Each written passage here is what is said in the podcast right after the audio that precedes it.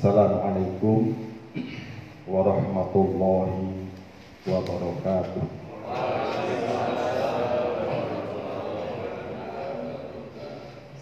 Bismillahirrahmanirrahim. Alhamdulillahi alamin. Allahumma shalli wa sallim ala sayyidina Muhammad wa ala alihi wa ashabihi ajma'in. Rabbi shrah li sadri wa yassir li amri wahlul 'uqdatam min lisani yafqahu qawli. Allahumma a'inna ala dzikrik wa syukri wa ibadatik. Allahumma yassir lana umurana wa la tu'assir alaina. Allahumma ya rabbi mustafa Walina rasyidana Waghfir lana mawdah Ya wasi'al haram Allahumma ya jami'an nasir yawmin la rayba fi Inna Allah la yukhliful mi'ad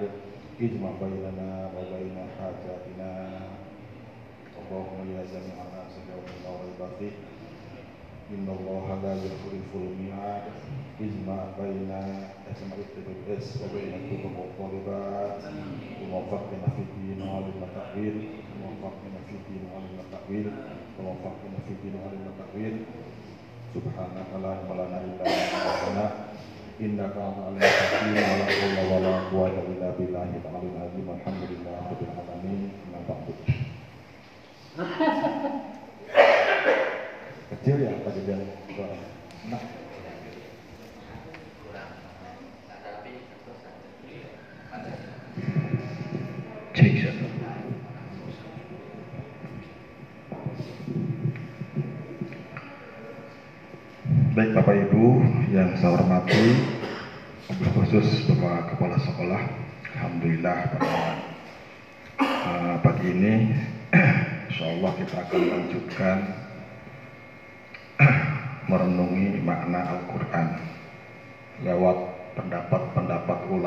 Memang uh, ahlinya kompeten.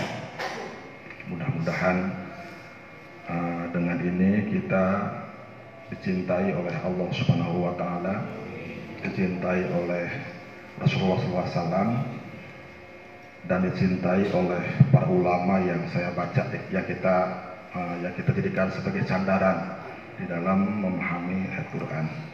Tentu saja mudah-mudahan dengan ini kita mendapatkan syafaat dari Al-Quran pada yaumul kiamah. Amin ya robbal alamin. Oke sekalian, pagi ini kita bahas mulai ayat 21 ya, surat Ali Imran. Bismillahirrahmanirrahim. Innalladzina yakfuruna Sesungguhnya orang-orang yang inkar Kufur, inkar biayatillahi kepada ayat-ayat Allah. Maksudnya ayat yang terdapat di dalam kitab maupun yang yang di luar kitab yaitu ayat kauniyah. Tapi di sini lebih kepada ayat-ayat yang berupa kitab. Maksudnya kitab terdahulu. Taurat, Injil. Wa yaqtuluna nabiyina dan mereka membunuh para nabi jamak. Jadi yang dibunuh itu banyak. Tidak hanya satu dua tapi puluhan. Bahkan dalam satu pendapat sampai 70 apakah lebih ya, yang dibunuh oleh orang-orang ahli kitab orang Yahudi. Wayak biwarihatin dengan tidak ada alasan syarat dengan tidak benar wayaktuluna dan mereka membunuh. Alladzina ya'muruna bil qisti. Orang-orang yang menyuruh dengan adil. Setelah membunuh membunuh para nabi mereka pun membunuh orang-orang yang amar ma'ruf nahi munkar. Gitu. Jadi nabi dibunuh datang para ulamanya. Jangan itu perbuatan maksiat perbuatan batil dibunuh juga orang Yahudi. Minanasi dari manusia. Fabashirhu maka beri, beri kabar gembira mereka bin alim dengan siksa yang pedih. Ini nyindir kabar gembira. Sebetulnya kabar gembira itu harusnya nikmat. Tapi ini kabar gembira tapi yang ditegabarkannya kepedihan, sindiran, sumpunan. Karena mereka so merasa itu perbuatan yang menyenangkan mereka, terpuaskan hati mereka ketika berhasil membunuh para nabi, membunuh para ulamanya. Jadi ya kalau itu gembira silakan tunggu kabar gembiranya. Cek orang merasakan tak kasihan.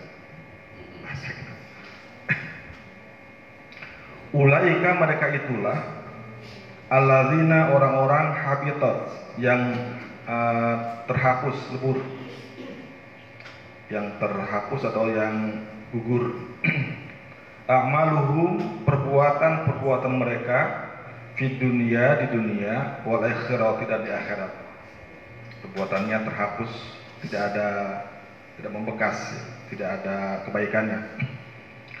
Wa malahum fin wa malahum min nasirin dan tidak ada bagi mereka min nasirin seorang uh, min nasirin orang-orang yang menolong ini ayat ini yang di disasar adalah umat Yahudi yang hidup pada zaman Nabi Muhammad SAW. Tapi yang diceritakan kelakuan umat dahulu nenek moyangnya. Kenapa? Karena dianggap sama. Karena Yahudi-Yahudi yang ada pada pada zaman Rasul itu merestui, menyetujui terhadap apa yang dilakukan oleh nenek moyangnya zaman dahulu. Jadi di kata orang Surama desa kompet desa kompet daunkan terhadap kemunkaran ada orang yang tidak hadir itu setuju. Itu sama seperti hadir Pak ada pembunuhan misalnya. Yang nggak di sana tapi hatinya setuju maka sama? Seperti orang yang hadir di sana. Orang yang hadir di tempat maksiat tapi hatinya tidak setuju. Seperti dia tidak hadir tidak di situ. Ya karena kita kadang-kadang eh, berada di tempat di tempat di mana di situ terjadi permaksiatan. Tapi hati kita menangis. Nah kita dihitung orang yang tidak di situ. Tapi kalau ada permaksiatan kita hati kita setuju. Tetapi kita di luar. Nah kalau anggap kita ada di situ nah makanya orang-orang Yahudi pada zaman Nabi itu dianggap hidup pada zaman Nabi Musa alaihissalam Nabi Nabi dahulu karena mereka menyetujui kelakuan nenek moyang Pada ayat yang lalu Allah berfirman ya, fa in tawallau ini di ayat uh,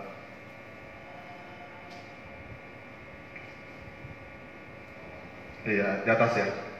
20. Wa in tawallau fa inna ma'alikal balau. Kalau kalian berpaling kata Rasul kepada kepada umat Yahudi di zaman Nabi kalau kalian berpaling dari Al-Quran, dari Allah, dari Islam, tidak apa-apa. Aku hanya menyampaikan urusannya kamu dengan Allah.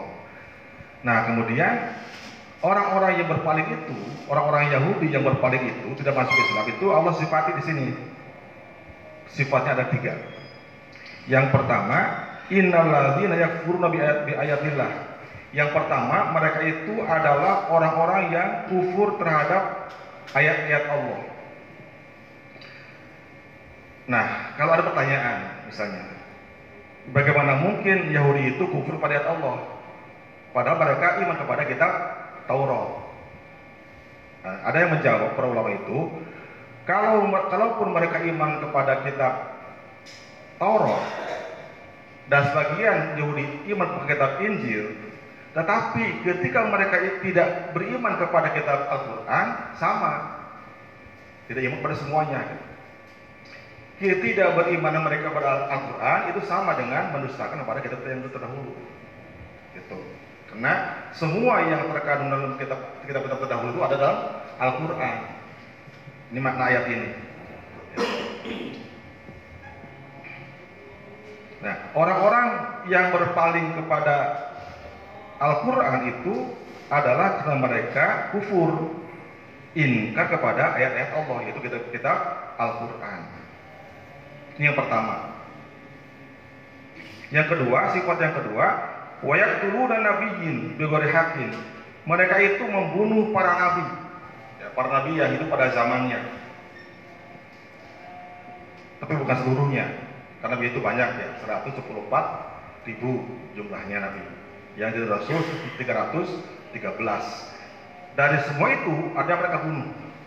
Ini diceritakan dalam beberapa tafsir dalam berbagai tafsir disebutkan eh, diriwatkan oleh Abu Ubaidah bin Al Haris Nabi SAW bersabda kotalat kotalat salah satu arba'ina nabiya dalam suatu pagi ya, suatu hari di pagi hari umat Yahudi itu Bani Israel sampai membunuh Nabi sebanyak 43 pagi satu jam. Satu satu kesempatan belum tempat yang lainnya. Di sampai saking saking banyak yang dibunuh pernah suatu hari di pagi hari mereka membunuh Nabi sebanyak serat, eh, sebanyak 43 orang Nabi kemudian setelah mereka membunuh para Nabi maka datanglah para ulamanya yang sebanyak yang apa yang mengingatkan amar amar nahi munkar yang mencegah mereka agar tidak melakukan pembunuhan. Untuk ya Pak Teto. ya emang ngaji itu luar biasa. Padahal kalau kita di, lagi ngobrol di kantor, waktu itu nggak ngantuk gitu. ya ketawa itu ya itu nikmat dari Allah. Ada cerita ada orang yang Kristen masuk Islam gak karena dia tenang tidur. Iya Pak, ikut ngaji. Ya, jadi ada orang yang apa insomnia ya? Insomnia. Nah, udah tidur pak ber, bertahun-tahun. Udah ngintip orang yang lagi kajian gitu, ngintip. Ada orang yang tidur ngorok punya kagum dia, uh luar biasa itu. Saya udah saya udah makan obat, udah tempat yang nyaman gitu, persiapan macam-macam, nggak bisa dia cuma duduk. Gimana sih rasanya? Ya, nyoba apa itu? Ikut hadir kajian. Tidur dia. Akhirnya masuk Islam di Bapak Jadi dia kesimpulan kalau mau minyak ikutlah kajian. Ya emang gitu. Saya juga sama waktu itu. Yang ngantuk itu yang ngasih ceramahnya yang ngantuk itu.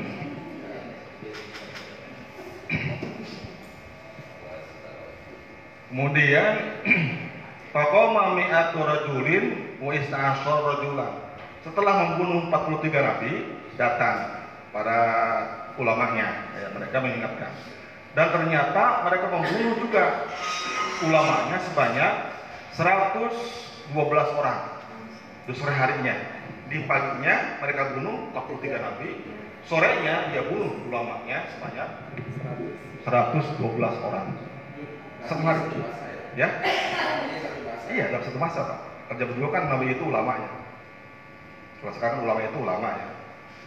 Dulu dulu itu dulu itu ketika ada ada orang yang orang yang dia Allah tugaskan untuk mengemban dakwah itu dia akan jadi nabi, Pak. Kalau sekarang kan ulama yang kiai. Cuma dulu itu ada SK-nya gitu. Ya, seolah-olah ya umat Nabi Musa, misalnya Nabi Yahya, Nabi Zakaria itu ada ulamanya, ada nabi-nabinya, nabinya yang membantu. Kalau sekarang kan, uh, jadi yang yang dulu itu ulamanya itu dia sadar, saya punya tugas. Kalau sekarang kan ulama-ulama sekarang ada yang sadar, ya. ada yang nggak sadar dengan ilmunya. Maka kalau yang ilmunya dia pakai untuk dakwah. Kalau yang nggak sadar dia pakai untuk apa? Untuk menghimpun kekayaan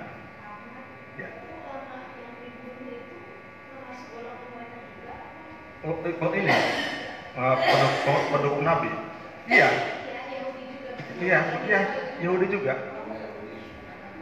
Karena mereka itu bagian dari musliminnya gitu, dari orang Islamnya. Jadi satu, ya boleh jadi mereka itu satu satu apa satu suku, tetangga, karena beda prinsip, beda apa ideologi ya. Ya. Ya.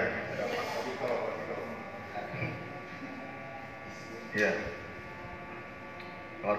Kenapa memang Nabi itu kan ada Nabi yang yang Allah perintahkan berperang, ada yang tidak.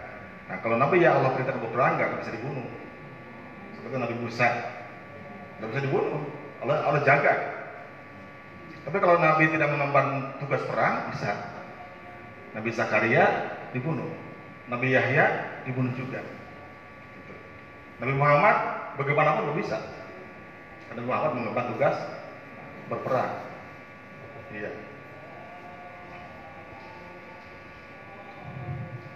Jadi di sini, wayak turuna ladina ya'muruna bil isti minan nasi.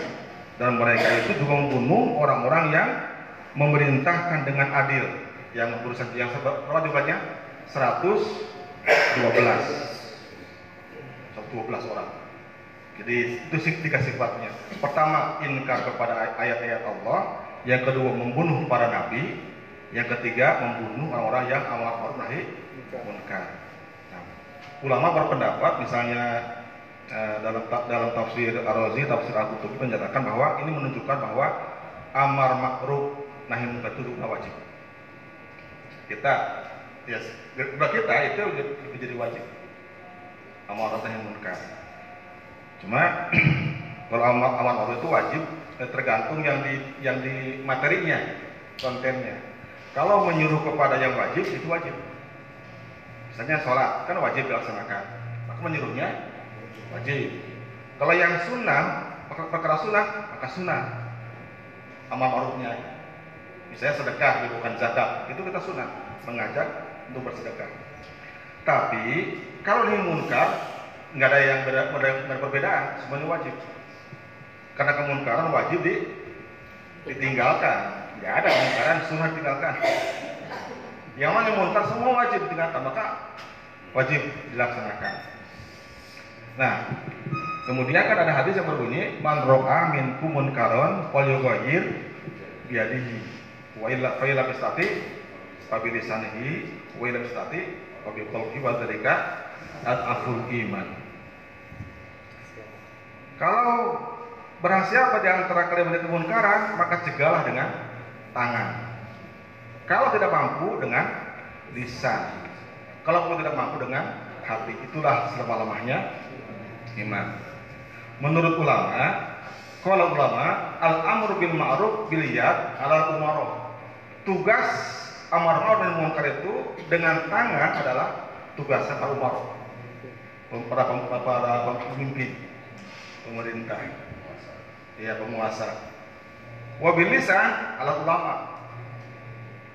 Tugas amar ma'ruf dengan lisan itu bagian ulama yang berilmu. Ya. Kemudian wabil wabil qalbi ala du'afa. Tugas amar ma'ruf dan munkar dengan hati itulah orang yang lemah. Ya, tapi itu nggak apa-apa. Ya, ini walaupun nasi, ya paling tidak dengan hati.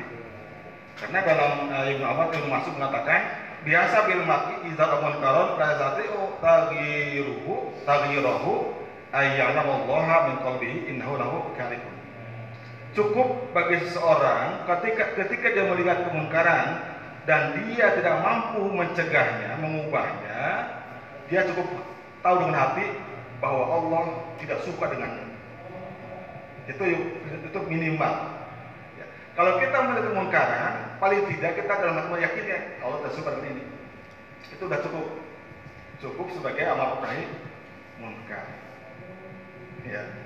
Dan kita pasti ya ketika orang misalnya melihat orang yang judi, hati kita protes tentunya. Cuma bagaimana? Mau dengan, dengan tangan kita bisa melakukan, dengan lisan pun juga akan bahaya, maka dengan hati karena memang tidak tidak tidak, tidak dibolehkan ketika itu misalnya eh, apa menyebabkan bahaya besar tindak dengan tangan. ya? Ya, ya. bersama-sama di masyarakat. Kalau kita ya, dia bersama, tapi kita dosa mereka masing-masing pak. Jadi yang penguasa itu dia, dia berdosa kalau nggak dengan dengan kuasaannya. Ulama berdosa kalau dengan tidak dengan lisannya yang awam berdosa kalau dengan hatinya. Orang awam itu nggak dosa pak kalau dia, dia melakukan dengan tangan, puasaan, dengan lidah. Nah kemudian uh, antara amar ma'ruf nahi munkar itu beda soalnya dengan melaksanakan kebaikan, menengkan keburukan. Jadi dua, dua, dua hal yang berbeda, dua cara berbeda. Kan kita sering begini, begini misalnya, ah jangan jangan jangan deh kamu misalnya nyuruh nyuruh kamu sendiri enggak. Itu dua hal yang berbeda. Seseorang itu seorang itu punya dua kewajiban. Satu melaksanakan apa yang dia ketahui tentang tentang kebaikan. Yang kedua menyuruh kepada kebaikan. Gitu. Paham Pak Yus? aja Ya. Walaupun dia tidak mengamalkan, tetap dia wajib menyampaikan. Dua hal yang berbeda. Misalnya tentang sesuatu yang dia larang. Padahal dia sendiri pun bisa meninggalkan. Maka itu dua hal yang berbeda. Kewajiban dia meninggalkan, kewajiban dia mencegah. Kalau dia misalnya meninggalkan, tapi tidak tidak mencegah pada yang lain, ada satu. Atau sebaliknya, dia mencegah, mengajak orang lain untuk meninggalkan, tapi dia melakukan, melakukan, dapat satu pahalanya. Melaksanakan saja. Makanya dalam Al-Quran, kaburomaktan itu apa kaburomaktan tidak boleh antar kuruma lataf alu apa itu dosa besar. Indah oleh Allah ketika kamu kamu mengerjakan apa yang kamu tidak kamu mengatakan apa yang kamu tidak lakukan. Besar itu bukan dari dari proses eh, menyuruhnya bukan, Pak. Tapi besar itu dari perbuatannya. Bukan bukan dari proses dia me- melakukan amal bukan. Jadi ya dosa itu bukan dia dosa karena melakukan amal bukan. Perbuatan bukan itu. Nah, makanya termasuk besar juga ketika ada orang yang mengatakan misalnya ada orang yang misalnya eh, apa ma'ruf mengajak, lalu dia katakan, ah kamu sedih belum, itu kata-kata yang membuat itu dosa besar. Jadi kalau kita bisa diingatkan, jangan lihat orangnya. Undur makola, kolatan duruman kola. Lihatlah apa perkataannya, jangan lihat siapa yang mengatakannya. Ya. Kita kan nurut mahentut, mencaci mak, iya, dosa besar. Ah, jangan sok suci, urus diri sendiri. Itu menurut ulama termasuk dosa besar. Dalam cerita, Harun ar-Rasyid lagi jalan dengan pasukannya, tiba-tiba datang Yahudi. Yahudi bukan bukan bukan agama Islam.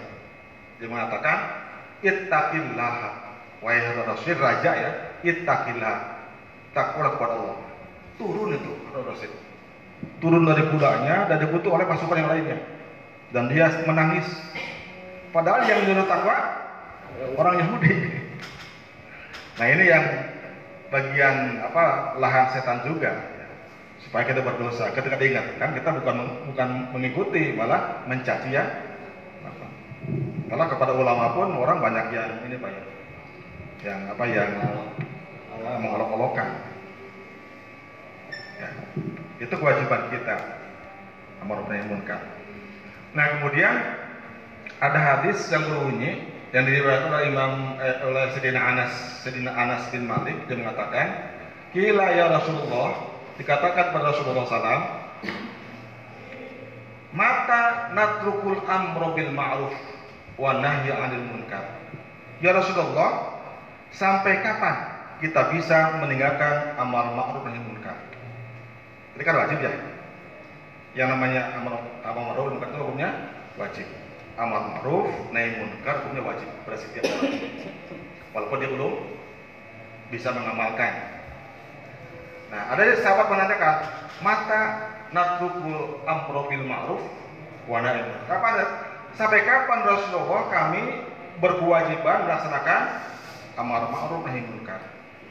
Rasul menjawab idza zahara fikum ma fil umumil qablakum sampai apabila nampak di, di, di tengah-tengah kalian seperti apa yang nampak pada umat terdahulu pada Bani Israel.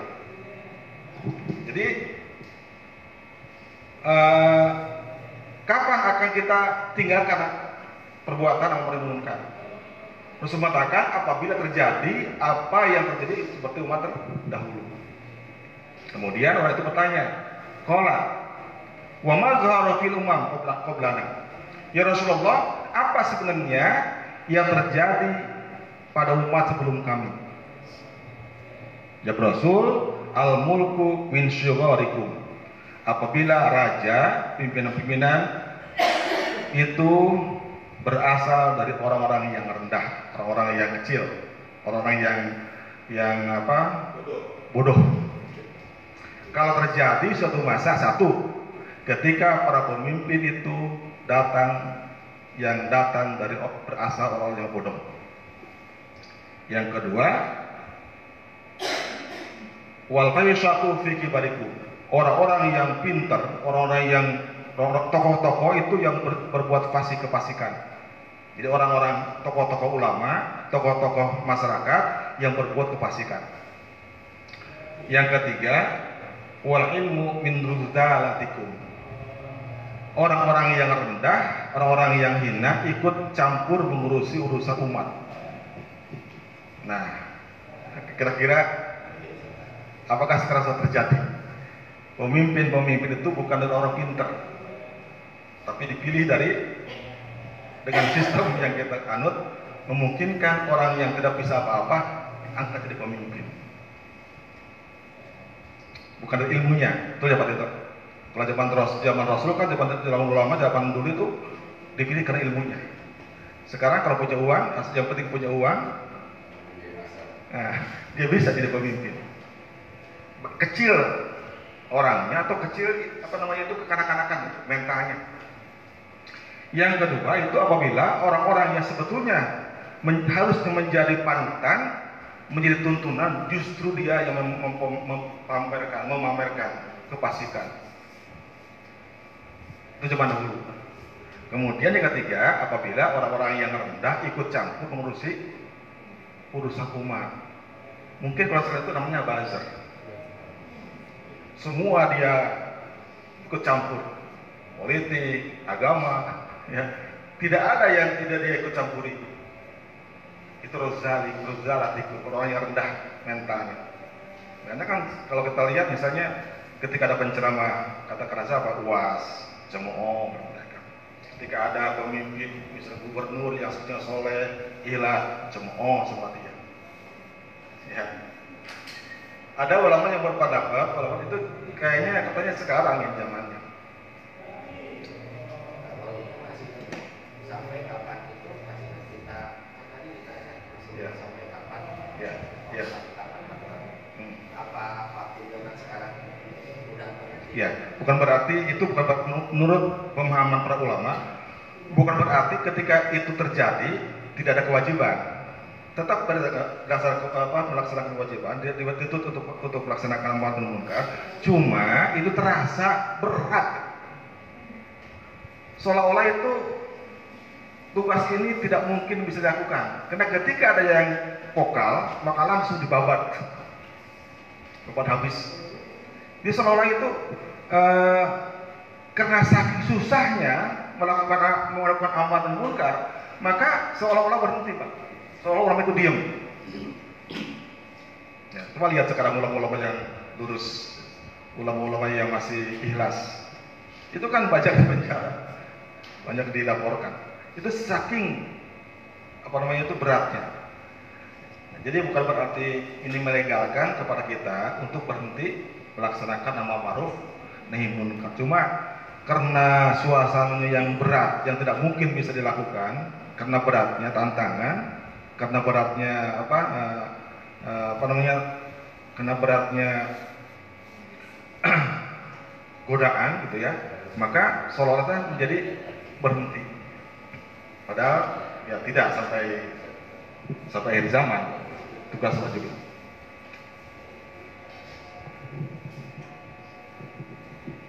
Kalau jadi yang ini tetap berlaku, misalnya ayo eh, Nabi ditanya, ayo jihad afdol. Apa jihad yang paling afdol? Rasul menjawab, Abdul jihad kalimat hakim indah sultani jahid. Jihad yang paling afdol itu adalah menyampaikan kebenaran kepada pemimpin yang zolim kapok kena langsung di langsung ditebang paling tinggi ya. ya itu dia paling tinggi langsung dicap teroris ya. ya langsung teroris walaupun dia bukan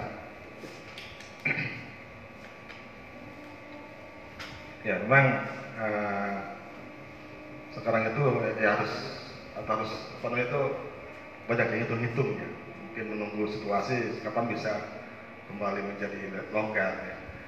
dalam sebuah saya itu karena tinggi nusohrotan liuhinaha zaman sekarang itu seperti eh, kondisi seekor domba yang bertanduk. Dia men, me- apa, menanduk gunung untuk menghancurkannya. Bukan gunung yang yang apa yang ambrol malah tanduknya. Ya hancur sekarang umat Islam misalnya tokoh umat Islam yang dengan frontal dia melakukan amar ma'ruf munkar itu bukan bukan kemunkarannya. Yang tem, yang apa yang tumbang tapi tanduknya itu jangan apa eh, digambarkan oleh seorang saya. Ya doakan aja mudah-mudahan uh, ulama-ulama yang masih ada yang masih ikhlas yang masih apa yang masih kuat ya istiqomah dalam keislaman Allah panjangkan umurnya ya, dan dikuatkan gitu kan. Memang ada uh, dalam dalam ini dalam tafsir Ruhul Bayan ya dia mengatakan uh, wa kanu hawalu qatla nabi sallallahu alaihi wasallam wal mu'minina laula ismuhu laula ismuhullahu sebagaimana umat Bani Israel pada zaman dahulu yang membunuh para nabi dan orang-orang soleh demikian pula sekarang. Pada zaman nabi itu mereka ingin membunuh nabi dan orang-orang mukmin. Hanya karena Allah jaga kalau Allah nggak Allah kalau Allah nggak jaga Nabi Muhammad udah nggak ada habis. Lalu kekuatannya lu tidak tidak ada apa tidak tertanding tidak tidak apa tidak bisa diimbang Ya, coba lihat nih setiap perang. Perang Uhud 314 lawan 1000 perang Ahzab itu Rasul dan sahabat itu cuma 3000 orang pasukan. Pas, pasukan kafir itu ada mengatakan 10.000 bahkan sampai sampai 15.000 orang. Jadi nggak ada nggak imbang gitu. nah kenapa terus terjaga? Karena Allah jaga. Demikian juga zaman sekarang barangkali. Ya Pak Edi. Kalau melihat bagaimana giginya atau bagaimana kerasnya orang-orang kafir orang-orang muslim itu menyerang muslim mungkin udah nggak ada. Termasuk di apalagi di jangankan di, di negara yang minoritas. Di kita ada kan yang yang kita. Karena gini kalau kalau yang yang apa yang eh, yang di- dikatakan kafir itu kan dari berbagai agama. Termasuk yang komunis itu kan kafir bahasa bahasa kita. Dan semua sama iramanya. Berusaha menghancurkan umat Islam. Hanya lupa namanya itu ada seorang eh, peneliti ya di Indonesia dia ka- kaget terkaget kaget gitu. Kok Islam masih kuat masih ada gitu. Padahal usaha untuk menghancur itu udah berbagai macam cara jadi seandainya seandainya misalnya eh, apa dia kaget-kagetnya dengan hasil kesimpulan dia itu udah Islam di Indonesia ini sudah harus sudah punah karena masifnya apa serangan-serangan kalau misalnya sekarang umat Islam ini berapa jumlahnya? Katakanlah 1,5 miliar. Kemudian dari 6 miliar itu dari 6 miliar itu muslimnya 1,5 miliar di dunia katakanlah. Jadi sisanya 4,5 miliar. Itu kan sama. Tidak suka Islam. Dan ingin Islam itu hancur padam mati belum lagi mereka dibantu oleh yang aku muslim iya kan sekarang ini kalau kita rasakan ini medsos ya medsos atau apa yang sangat menyakitkan itu kata-kata orang muslim. Betul Pak?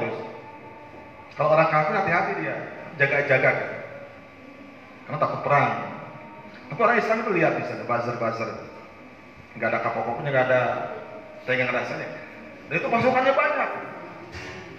Jadi sudah jumlah manusia itu banyak, dibantu oleh Muslim yang nggak suka Islam.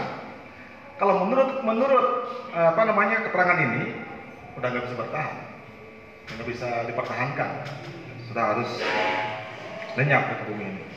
Yuriduna liyutbi'u nurullahi biafwahihim. Wallahu mutimmu nurihi wala kafirun. Mereka menginginkan padamnya api Islam, cahaya Allah dengan mulut-mulut mereka. Mulut itu kalau sekarang kan ini, ya, medsos. Kalau dulu karena belum ada medsos, mereka mencela, mencaci, menghina Islam dengan kata-kata, dengan dengan mulut. Itu apa tujuannya? Agar Islam menjadi padam. Kalau sekarang tidak hanya mulut, tapi dengan dan itu dah dengan medsos, dengan WA, dengan apa, dengan macam-macam. Dan itu lebih dahsyat. Kalau kata-kata kan mungkin yang dengar aja, yang ada di situ. Tapi dengan medsos bisa ke mana-mana. Nah, ya. Nah, ini eh, kejadian zaman dahulu sifat-sifat orang eh, kafir. Nah, kan mereka tidak punya tiga punya tiga apa namanya sifat, kemudian Allah juga ancam dengan tiga ancaman. Yang pertama, Fabashirhum bi'adzabin alim. Mereka akan dikenai siksa yang pedih. Yang kedua, mereka ulaika habitu maluhu fi dunya wal. Mereka itu perbuatannya hapus sia-sia. Baik baik dunia maupun akhirat. Perbuatan mereka itu walaupun tampaknya baik sia-sia karena tidak Allah terima kebaikannya. Di akhirat juga sia-sia karena tidak tidak akan mendapatkan pahala perbuatan orang kafir itu menjadi, menjadi hina, menjadi apa menjadi eh, laknat. Ya. Di akhirat dapat siksa. Kemudian yang ketiga, wama lahum minasyirin. Mereka tidak ada yang bisa menolong dari siksanya Allah Subhanahu wa taala. Kemudian dilanjutkan, alam taro ila ladzina utu nasiba min kitabi yud'auna ila kitabillah. Alam taro, apakah kamu tidak memperhatikan ila ladzina utu nasiban kepada orang-orang yang diberi bagian, bagian kitab. Nasib itu bagian. Kita kan sering mengatakan eh halus ay nasibna. Artinya nasib itu bagian dari Allah, jatah dari Allah. Ya, dari bahasa Arabnya nasiban. Yud'auna ila kitabillah. Mereka diajak, diseru kepada kitab Allah. Liyahkuma bainahum agar agar kitab itu menghukumi di antara mereka. Summa yatawalla kemudian mereka itu berpaling. Summa yatawalla berpaling. Fariqun segolongan di antara mereka. Wahum mu'ridun. Dan mereka itu orang yang orang yang berpaling zalika bi annahum qalu karena mereka hal itu karena mereka mengatakan lan tamasna lil ayam madudat tidak akan ter, tidak kami tidak akan terkena siksa neraka kecuali beberapa hari saja. Wa gharrahum fi dinihim dan mereka terpedaya dalam agamanya maka nuyaftarun oleh karena karena ucapan mereka. Fakaifa idza jama'nahum? Maka bagaimana jika aku mengumpulkan mereka liyaumil raiba fih pada hari tidak yang tidak diragukan wufiyat dan disempurnakan penafsu setiap diri maka sahabat apa yang dilakukan bahwa belum dan mereka tidak dizolimi. Ya, ini eh, berkaitan dengan masih berbicara Yahudi. Apakah kamu tidak memperhatikan orang-orang yang diberi kitab? Mereka diajak untuk berhukum dengan kitab tapi mereka berpaling. Coba perhatikan kata ya ini kata Allah. Bagaimana sikap mereka? Ini berkait yang pertama ada yang mengatakan peristiwanya adalah ber- eh, ada dua orang Yahudi yang berzina. Keduanya muson jadi di- zina yang sudah ber- berkeluarga. Tapi kedua orang ini datang dari eh, apa berasal dari keluarga yang terhormat. Laki-lakinya terhormat, perempuannya pun terhormat, berzina. Di dalam kitab di dalam hukum mereka itu sama dengan Islam, harus dirajam hukumnya. Lalu mereka datang ke Rasulullah. Ah, ah, tujuannya apa? Mengharapkan hukuman yang ringan pada kena rajam. Datang mereka ke Rasulullah. Terus Rasul mengatakan hukumannya adalah rajam. Mereka menolak. Tidak mungkin rajam. Kata Rasulullah, ya ini kan sama dengan kitab Taurat dalam kitab Taurat. Sama eh, apa namanya itu hukumnya. Coba sini kan kitab Taurat. Bola kitab Taurat. Ya, coba kasih dengan kitab Taurat. Kemudian mereka bawa kitab Taurat. Dia songkat, nih kitabnya.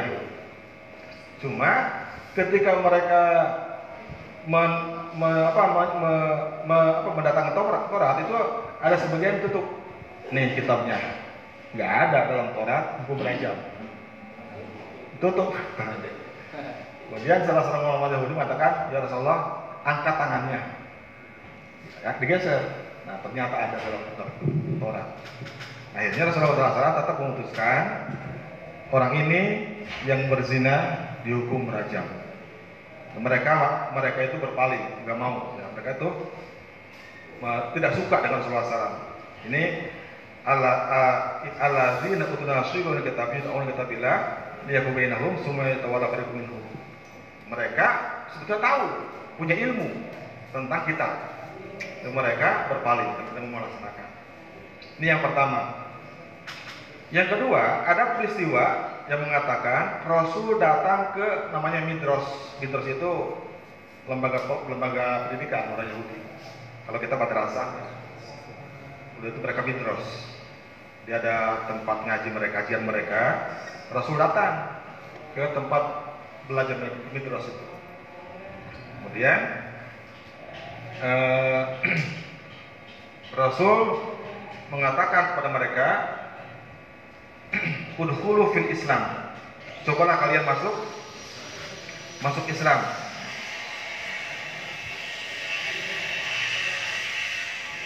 Jadi pada ahum ila iman. Jadi mereka Rasul mengajak mereka Islam. Kemudian salah seorang di antara mereka pimpinannya yang namanya Naim bin, bin Amr dia mengatakan ala aidin min anta. Kamu agamanya apa? Kamu ngajak ke agama apa? Terus jawab Nabi, ala millat Ibrahim. Kami saya ada pada agama Nabi Ibrahim. Di, kata Rasul, ayo masuk Islam. Kata mereka, namanya Naim, emang agama apa yang gua bawa? Kata Nabi Muhammad, agama Nabi Ibrahim. Terus mereka mengatakan, Ibrahim itu agama Yahudi mereka. Jadi kami udah tepat agama kami Yahudi. Ya. Terus Nabi bersabda, Inna bainana wa bainakum at-Taurah, fahatuha fahatuha. Baiklah kalau begitu, antara aku dan kau kita berhukum dengan satu kitab. Apa? Kitab Taurat. Sini kitab Tauratnya.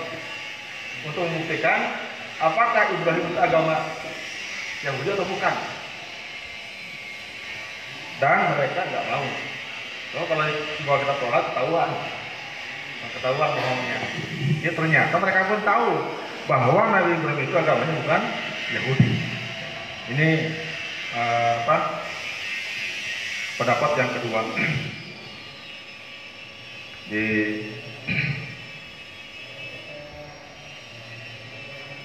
mereka ngaku-ngaku eh, ahli kitab, tapi ketika diajak berhukum dengan kitab, malah nggak mau. Karena kalau mereka berhukum pada kitab, ketahuan eh, apa namanya kebohong, kebohongannya. Ya, di sini eh, coba lihat mereka punya kitab, tapi ketika diajak berhukum dengan kitab, mereka berpaling. Kenapa mereka tidak mau berhukum dengan kitab? Karena mereka mengatakan kami biarlah masuk neraka, karena kami nggak lama neraka. Ya, kami hanya akan masuk neraka beberapa hari saja. Jadi mereka berani berani melanggar kita mereka karena punya keyakinan kalaupun masuk neraka hanya sebentar. Ada mengatakan tujuh hari, tujuh hari. Ada mengatakan 40 hari. 40 hari itu sama dengan ketika nenek moyang mereka menyembah berhala anak sapi. Dan selama itulah, jadi orang-orang Yahudi itu punya keyakinan kalaupun masuk neraka nggak lama gitu. Cuma tujuh hari atau 40 hari. Setelah itu masuk surga. Atau mereka mengatakan ada dari sisi neraka ke di tengah-tengah neraka itu ada namanya kayu zakum. Kayu zakum itu jaraknya 40 tahun perjalanan kaki. Barang siapa yang jalan ke sana setelah sampai ke zakum selesai dan selesai sisanya. Jadi mereka akan berbondong-bondong lari. Berbondong lari menuju kayu zakum supaya terlepas dari dari siksaan, selesai siksanya.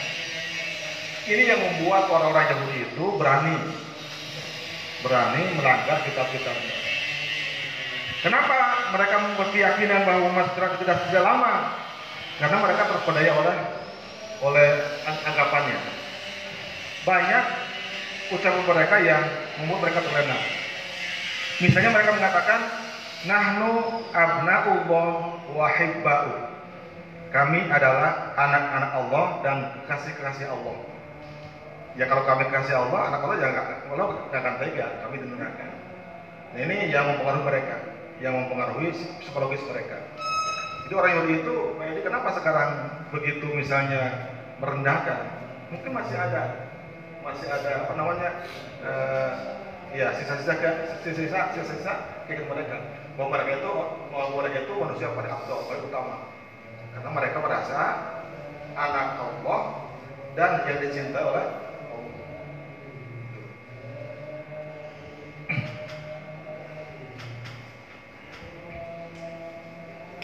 Ya, oleh maka kalau penutup, bagaimana kalau nanti dikumpulkan dan setiap orang akan mendapatkan pembalasannya yang tidak ada seorang pun dikurangi dosanya. Baik, Bapak sekalian mudah-mudahan ini bermanfaat, menambah keyakinan kita dan menjadi kita istiqomah dalam Islam. Amin ya Allah ya Rabbal alamin. Terima kasih. Assalamualaikum warahmatullahi wabarakatuh. Waalaikumsalam